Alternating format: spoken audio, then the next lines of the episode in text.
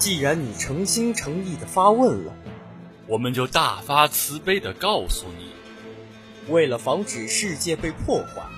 为了守护世界的和平，贯彻爱与真实的节目，可爱而又迷人的南农小波，铁蛋，咸菜，我们是穿梭在动漫的风向标，粉丝无数的粉丝。在等着我们。Hello，大家好，欢迎收听本期的动漫风向标，我是小波铃铛，我是小波大北。大家可能会疑惑，一直以来大家所熟悉的铁蛋，怎么突然变成了大北？没错，那么这个学期呢，就是换成我来播这样的那个动漫风向标的这个节目了。那个，因为我本身是日语专业的，就是跟铃铛是一个专业的。是的。然后呢，其实我平时呢也自己会看一些动漫啊、漫画之类的，所以说对这方面还是比较感兴趣的。所以说呢，就会在动漫风向标和大家一起度过半年甚至一年这样的一段时间。是的，那么铃铛也非常期待跟大北老师的合作，撒花鼓励。哎，为了契合我们这个动漫风向标这个节目的主题，想问一下大北老师，平时喜欢看哪些类型的动漫呢？嗯，我一般是看悬疑，还有这种冒险类的动漫吧，就比如说这个柯南啊、龙珠啊，还有这个最近那个鬼灭之刃呐这样的一些动漫。对，鬼灭真的很好看。在这里，虽然我们这期不讲鬼灭，但是强推一下。对，真的很好看，我还为此花钱买了他漫画后面的章节。我看到就是有一个梗就特别搞笑，就是说义勇说我没有被大家讨厌。这个梗真的就是可能是因为他出现的又比较早，然后又跟大家又没有什么交流，就感觉他被孤立在了那个 台，就是柱子。以外的那种感觉，嗯，没错没错。那么我们今天呢，就言归正传吧。说起这个动漫啊，其实大家第一个想到的，我觉得很大一部分人第一个想到的会是柯南。那么最近呢，柯南也是新推出了这个今年的新一期的剧场版，名字叫做《干青之拳》。那么接下来呢，我们就来一起了解一下。那下面就由铃铛为大家介绍一下《干青之拳》这一部《名侦探柯南》的新一期剧场版。《干青之拳》是动画《名侦探柯南》电影系列的第二十三部作品，由永冈智佳担任导演，大仓崇裕担任编剧。永冈智佳曾担任该系列从《绝海的侦探》到《纯黑的噩梦》的演出，唐红的《恋歌》的助理导演，大仓崇裕是唐红的《恋歌》的编剧。其实，因为《纯黑的噩梦》是我们等会儿要讲的第二部嘛。关于这一部剧场版，铃铛其实对它的评分不是特别高。大北老师觉得呢？嗯，其实大北就是说，对于这个柯南的剧场版呢，就是了解的就是比较早期的几部剧场版，比如说，对第一部那个那个摩天楼计时器引爆摩天大楼啊，还有那个后面的就是。大北记得，大北是在上初中的时候，也就是一二年，还有一三年的时候，就是说看这个柯南啊，看的比较多。那个时候呢，剧场版的资源啊，一些资源还比较少，所以说呢，只能看到这个比较早期的剧场版。那么纯黑色的噩梦呢，大北是看了，就是前面的一部分。大北呢，就是说觉得确实是跟之前看的呢。相比较而言吧，就是说，还是有一些不足之处的，就是更加商业化了那种感觉。没错，没错。因为我记得好像《夜火的向日葵》是他的前一部，然后当时好像就是《夜火的向日葵》出来的时候，然后柯南剧场版它的那个评价就已经稍微有点跌落了，就是说导演太过注重 注重它的商业价值之类的。然后恰巧铃铛当时在。不知道是初中还是高中的时候看的，一个就是《夜火的向日葵》，然后一个就是《纯黑的噩梦》，恰好这两部又都非常的就是，基本上可以说是抛弃了很多推理的元素，然后比较注重那种商业大片的各种爆炸，然后枪，就是枪杀之类的呃，对，枪战啊，还有就是说一系列的这种就是比较绚丽的镜头吧。对。然后现在的话，铃铛是之前从那个《灵灵之执行人》，就是那个安室透出场的一版，然后从那一版开始，就是又开始追起了柯南的剧场版。嗯，确实是，就是说这种那个。包括电影啊，还有动漫啊、动画的这种商业化，其实是说那个，呃，不知道是出于一种无奈呀，还是一种其他的什么原因。总而言之呢，这种东西我觉得因人而异吧。有的人可能会喜欢，但是有的人确实是不太喜欢这种风格的。然后呢，而且呢，就是说我们去看这种柯南啊这种。啊，包包括他播出的这个动画的剧集啊，可能更注重的是它剧情上面，就是说包括一些推理啊这种的一个走向，而不是说那个就是说它的制作有就是说多么好。这个呢，可能也是当今就是说所有这个动画行业，包括电影行业这样的一个误区吧，算是。对。那我们下面就给大家介绍一下《干青之拳》的故事梗概吧。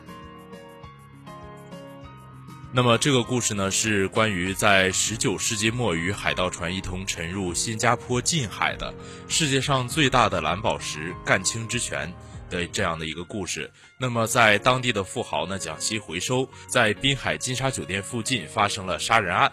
现场呢留下了怪盗基德沾有血迹的预告函。而在那时，为了观看在新加坡举办的空手道锦标赛，小兰和原子到访了当地。由于没有护照，所以无法出国的柯南本应该在家看家，但是他被试图利用他的基德以魔术般的方法带到了新加坡。如果不服从对方，就连回日本也做不到的柯南，眼镜、手表、衣服等全被夺走了，进行变装。由于没有注意到其真实身份的小兰问及名字。情急之下，化名为亚瑟平井。那么其实呢，这里呢其实是呢有一个这个小彩蛋的。那么亚瑟呢就是柯南道尔之前的名字。那么平井呢就是说是日本的一个著名的推理小说家江户川乱步的一个本来的姓氏。那么日本呢也因为这个江户川乱步呢设置了一个奖项，就是说专门来表彰这个推理小说的优秀作者，叫做江户川乱步奖的。那么，像大伟喜欢的一些，就是说这个，比如说岛田庄司，对，然后还有东野圭吾他一些早期的作品。虽然说他近期的作品就是说比较这个，对，就是水平一直在下降的对对对对，我觉得《嫌疑人 X 的现身》就是他就是作品的一个最高峰了，其实算是。对。那么我们继续来看这个剧场版的这个剧情吧。那么基德呢，在得到在某个宅子的地下金库中沉睡着蓝宝石的情报，那么他以为很简单就可以入侵成功，但是无比危险的陷阱等待着基德。挡在他面前的呢是四百战无败绩的最强空手道家荆棘真。那么基德的命运是什么呢？这里我们就再给大家剧透了。那么希望大家能够喜欢柯南的朋友呢，能够去这个电影院里面花钱买这个电影票去支持一下。其实铃铛是不久之前才刚刚去看了这一次的剧场版，简要的评价一下吧。这次的剧场版台词全程高能，笑点密集，推理反转了两次。哎，但是铃铛觉得还是可以一眼就看出那个反派，因为毕竟是尾玉贵配音的其中一个眯眯眼的角色，而众所周知眯眯眼都是怪物。然后在这次的剧场版里来讲。课堂女孩应该会获得无与伦比的快乐，因为这个 CP 糖真的是应有尽有，快星、柯基、新蓝、金元、元蓝，只要你想磕，糖应有尽有。其实铃铛在那个网上看到了一个特别有意思的言论，就是说女孩子，因为基德真的是很久没有在剧场版里出现过，之前一直之前一直出现的，要么就是安室透。那么就是他的好基友赤井秀一，然后嗯，虽然吃透了糖吃的也很开心，但是还是非常期待基德能够在剧场版里出现。然后就是说，这次女孩子们一半是冲着基德来的，另一半是冲着那个四百场无败绩的金吉真来的。男孩子一半是陪着女孩子来的，另一半发现不戴发卡的原子也可以做自己的女朋友，因为那个真的是就是当时在原子放下自己的发卡那一幕，真的让我想大呼一声“美女你谁”，就是就是那种抛开了那个传统的戴着发卡的露着光洁的额头那个形象，然后发现放下发卡的原子真的很可爱。对，没错。其实，在大北的印象里呢，之前看过的一些柯南的平时的连载的一些剧集啊，还有包括之前的剧场版，原子都是，就是说作为这个女主角小兰的一个好朋友的这样的一个角色吧，都是一种就是说戴着发卡，然后咋咋呼呼的一个形象出现的，就是说真的还比较难想象她发卡摘下来是一个什么样的样子。对，我记得好像就是有一个梗，是我忘记是动画还是剧场版里了。就是柯南他发现那个案件的疑点，是因为他说不可能有人对原子有意思，所以说这件事情一定有疑点。那么其实呢，这次的一个剧场版呢，其实基德呢也是跟以往的形象有比较大的区别。以往基德都是那种就是说比较神通广大的，就是说那个对。那个来来无影去无踪的呀，然后，但是呢，在这一次呢，剧场版里面的基德也是比较惨，比如说这个被电击枪打呀，被水淹呐，还有被这个四百场无一败绩的这个荆棘针暴打呀，还有背黑锅呀，被机枪扫射呀，甚至被火箭炮轰，那么也是比较惨的。太惨了，但是不知道为什么看的时候就莫名有一种快感。那么其实呢，按照柯南的这样的一个套路呢。其实呢，在这部剧场版里面呢，小兰也是一如既往的出现在了这种最危险的地方。但是大家都知道，就是有柯南在的嘛，所以说其实什么事都不会有的。对，这这也是他剧场版惯用的套路吧。但是每次看还是很开心。就像小的时候看哆啦 A 梦一样，一开始都是就是说大家都玩的很开心，然后突然就出来一个大反派这种。但其实小时候虽然说已经知道了。一定是这样的，但是那个还是看的比较开心吧。好的，那讲完了最近刚刚上映的《干青之拳》，我们来给大家讲一下刚刚提到的《柯南》第二十部剧场版《纯黑的噩梦》。那么这一部影片呢，是讲述了柯南还有这个。FBI 的这个调查官赤井秀一，还有公安警官安室透，令柯南缩小的罪魁祸首秦九所属的黑衣组织，这四种组织之间展开的一个巅峰的对决。那么，其实呢，我们之前也已经说过了，在这部影片之中呢，就是说，与其是说放在这个以往的重点是。与其说以往的重点是放在剧情的描述上，那么在这部影片里呢，就是说这个，我们都觉得这个就是说更多的重点放在了这个电影里面的这个，包括这些一些比较耗费经费的呀，或者是说其他的这样的一个对视觉效果产生冲击的这样的一些镜头上面。那么其实呢，这部影片呢，就是说在这个，就是说这种。借助剧情啊来渲染这种，就是说那个他特技的这样的一个气氛啊，包括那个就是给观众视觉上的这个冲击呢，就是说其实也是就是说历年的影片之中，其实是达到了一个比较高的地方。那么，那么这部影片呢，它的票房其实也是达到了一个比较高的点。那么，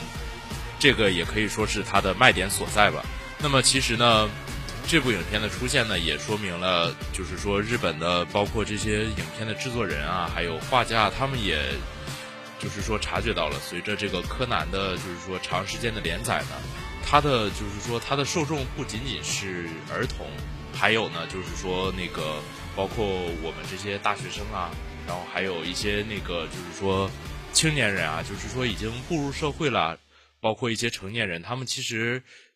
都就是说，那个可能是因为就是说，小的时候就已经在那个就是说接触到柯南的这个漫画呀，或者是动画呀，那么就是说对柯南也是比较喜爱。那么在这个原著漫画的基础上呢，那么剧场版更是，毕竟是在影院上映的，不像我们在家就是说吃着那个零食啊，或者是说那个躺在床上啊看那种一集一集的剧集。和这个还是有不同的。那么你坐在电影院里面，就是说，其实它对于制作上的一个更加的精细化呢，也是对那个就是说观众视觉上面那个产生的一种就是比较享受的。是的，因为我觉得与其说是原画，更加注重把推理的一些元素，就是在于如何将精彩的好看的推理故事展现给大家。因为在剧院放映的话，它确实就是比较注重那种各种特效啊，然后各种动作，就是看了让人直呼过瘾的那种感觉。所以说，我觉得柯南他可能以后就是推理，然后加上这样一个宛如动作戏一般的，应该是他以后发展的一个这种潮流。对，没错，而且那个毕竟这个导演和编剧也是要吃饭的嘛。是的，毕竟也是要拉投资的嘛，不然钱用在哪儿呢？呃，所以说呢，这部影片呢，也是从这部影片开始吧。那么就是说，柯南的剧场版呢，里面的推理的成分少了一些，但是这个动作戏多了一些。比如说，这个柯南骑着滑板做一些特技啊，然后什么？对，还有那个踢足球，就是按下那双那个球鞋的开关。没错，没错。那么其实呢，也是就是说，那个走的是这种，就是有点类似于好莱坞动作片这样的路线，比如说什么。速度与激情啊，这种对，因为感觉可能是因为柯南他投放在北美的时候，认清了北美观众的一些口味吧。就是比如说，我记得那个《七龙珠》的一个剧场版，就在那个北美的动画方面的那个票房获得了一个非常不错的成绩。然后可能就是日本人比较霓虹镜，想迎合一下北美的观众的这种口味吧。没错，没错。其实呢，我觉得就是说那个。欧美的这样的一个电影呢，我觉得更像是那种就是说动作的电影比较卖座，尤其是那种就是说能在电影院里面边吃爆米花看的那种就是动作片，那种爆爆米花片，就是我觉得可能是跟我们就是说中国包括日本就是说还是有一些不同的。那么其实呢，就是说它这样的一个改良呢，我觉得以后还是有比较长的路要走的。毕竟就是说，包括它的一些就是说这个特别的动作啊，就是说那个这种动作戏啊，还有它的推理，怎么样才能实现一个比较完美的结合？我觉得这个还是就是说，不就是说，如果他想走比较长远的路，这个是他今后的一个重要的发展方向吧。对，然后他也可以尝试着完善一下各种。推理方面的细节吧，就是比如说你不要一开始就设置一个啊，又是一个知名 CV 配音的，然后又是一个拥有着显著面部特征的，要么就是比如说一开始有一个长得就特别像是犯人的，然后他旁边有一个无足轻重的人，那我们肯定会猜那个无无足轻重的人才是幕后黑手，就显得非常的小儿科吧，就是不要将凶手设置的那么明显。对，可能是在这个包括这个剧场版的原稿的作画的一个方面啊，然后还有这个就是说请这个配音演员配音的这个方面啊，就是说都要加强。我记得之前看柯南的时候，那个凶手都是一个漆黑漆黑的看不清脸的人，那简直是童年阴影，就是那个漆黑漆黑的人。对，那个漆黑漆黑的人，有几集特别恐怖，就是好像是什么月光杀人事件，好像是吧？就是那个在那个，比如说柜子后面拿着一把刀就出来了。对对对对，还有那个就是好像是美术馆的一个事件，就是那个。特别恐怖，那个美术馆馆长，他一开始是一个黑影，然后后来那他那个光影逐渐变化，他那个头慢慢的就是俯视着你的那样一种神态，从墙后逐渐逐渐的走过来。我觉得当时真的是给我的幼小的心灵造成了一个极大的冲击。那么其实呢，在不知道大家有没有发现啊，就是在最近的，就是说那个网连载的一些剧集上呢，还有包括剧场版里面啊，其实黑衣人已经有一段时间没有出现了。不知道是是不是这个作者考虑到这个一些反应啊？说是那个，比如说因为那个受众毕竟是有很小很小的小孩子嘛，可能心理承受能力都不一样，然后就把这个给淡化了。那么其实总的来说呢，这个《纯黑的噩梦》这样的一部电影呢，虽然说有它这个推理方面的不足，但是说它这个动画里面的这些动作场面啊，包括一些其他的这个。特技场面啊，也是这个算是柯南这个电影的一个创新的一个转折点了。如果大家感兴趣的话呢，也可以去在网上搜索一下看一下。对，也可以去影院贡献一下《干青之拳》的票房，然后也可以期待一下接下来的新的剧场版，因为据说好像赤井秀一又要上吧，反正我挺期待的。呃，那么今天呢，就是大北和铃铛给大家带来了这样的两部柯南的剧场版，希望大家呢能够喜欢。那么今天的动漫风向标呢，到这里就要和大家说再见了。我是小波大北，我是小波铃铛，我们下期节目再见，下期再见，拜拜。